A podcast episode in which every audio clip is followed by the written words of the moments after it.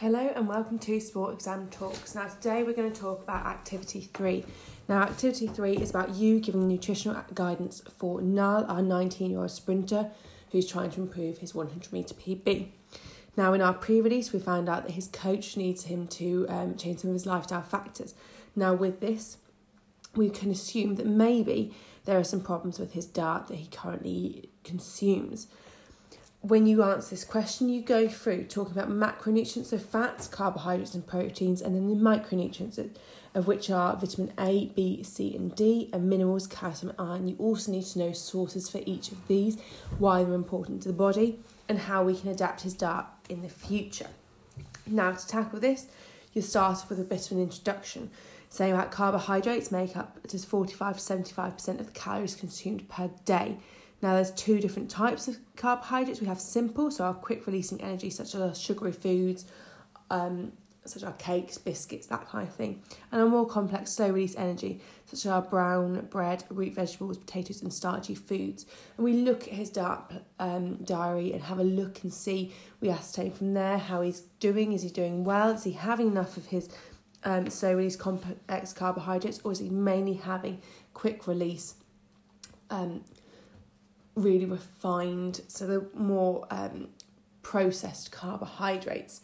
Now with this we say what he needs to change on that. Does he have his breakfast? Does he have carbohydrates his breakfast, or is it just like a pan of chocolate or something like that? It's quite sugary. Is it wholemeal toast or porridge that we start releasing through the day? Now the next thing we talk about is our fats. Now as a man between 18 to 25 and older, you should only be having 30 grams of fats per day. Now there's two different types of fats that we can talk about. There's saturated fats, which are fatty acids. These are come from animal sources, and these are linked up to the fatty build-up of fatty substances on the artery walls. Now these are our like burgers, bacon, that kind of thing, butters. The next type of fat is unsaturated fats. Now this is good fats. Now that's in inverted commas there.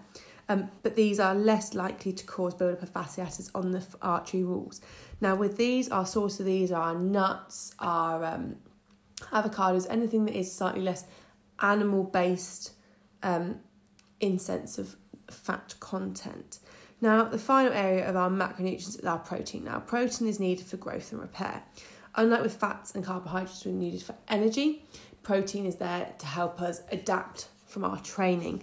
Now with this, a man of Niall's age would need 55 grams per day, which is equivalent to 2 palm-sized portions. So we'd look back at his diet sheet. Is he having any protein? Is it the right kind of protein? We'd obviously prefer him to have complete proteins, which are like meats, poultry, eggs, yogurt and cheese, which contain all 20 essential amino acids.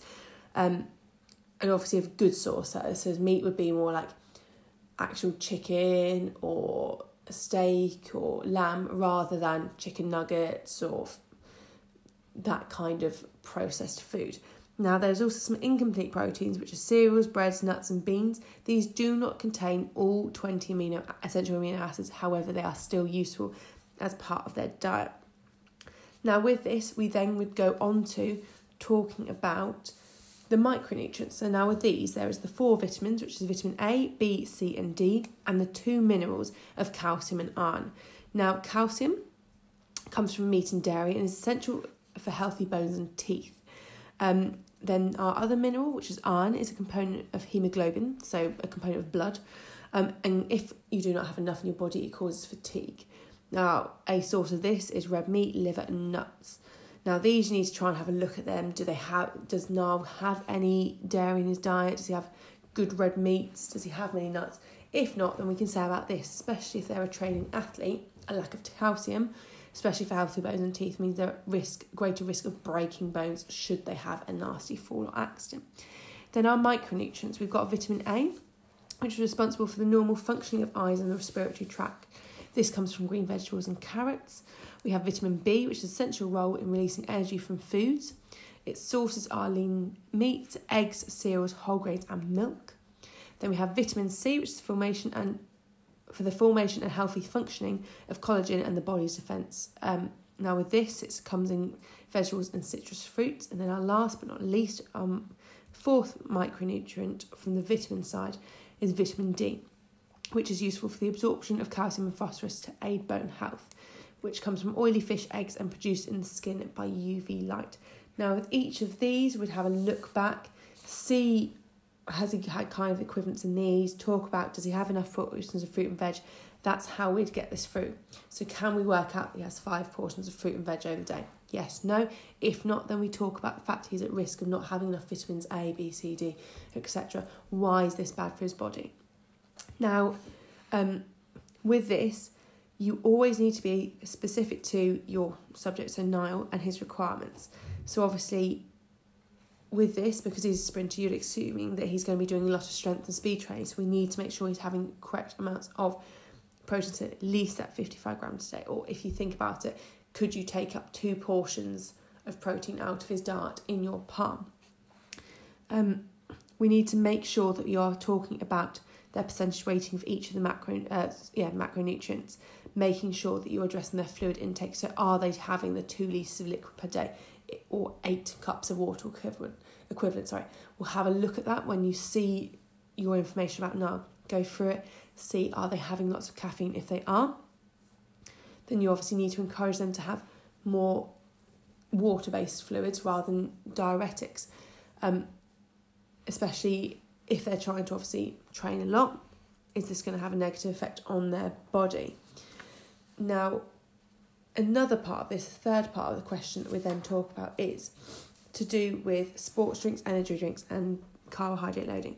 Now, Niall is a sprinter, so you wouldn't assume that he needs carbohydrate load, as that's more an endurance athlete's method of diet manipulation. However, you might want to be talking about sports drinks or energy gels to make sure that he has enough energy in his system before training. If it's an intense session, he might want energy gel beforehand, especially if he's training multiple times a day doing power and strength-based activities.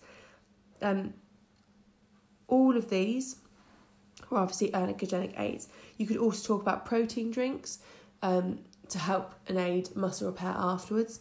Obviously, that would be post-exercise, not pre-exercise, whereas an energy gel would be pre or during exercise and protein drinks post-exercise. Overall, this question is quite a simple tick list activity of going through, mentioning your carbohydrates, fats, proteins, then talking about your micronutrients, then going on to the hydration, making sure they're having their 2 litres of fluid every single day. Are they having too much caffeine? Yes, no. And also talk maybe about a little bit about the alcohol, about the fact that they need to decrease the alcohol content, especially because that's empty carbohydrates which have no nutritional value onto that. And then fourth and finally, talking about those sports drinks, those ergogenic aids. Are they going to have protein drinks after training? Once again, as normal, any questions, do not hesitate to drop me a message. Many thanks and goodbye.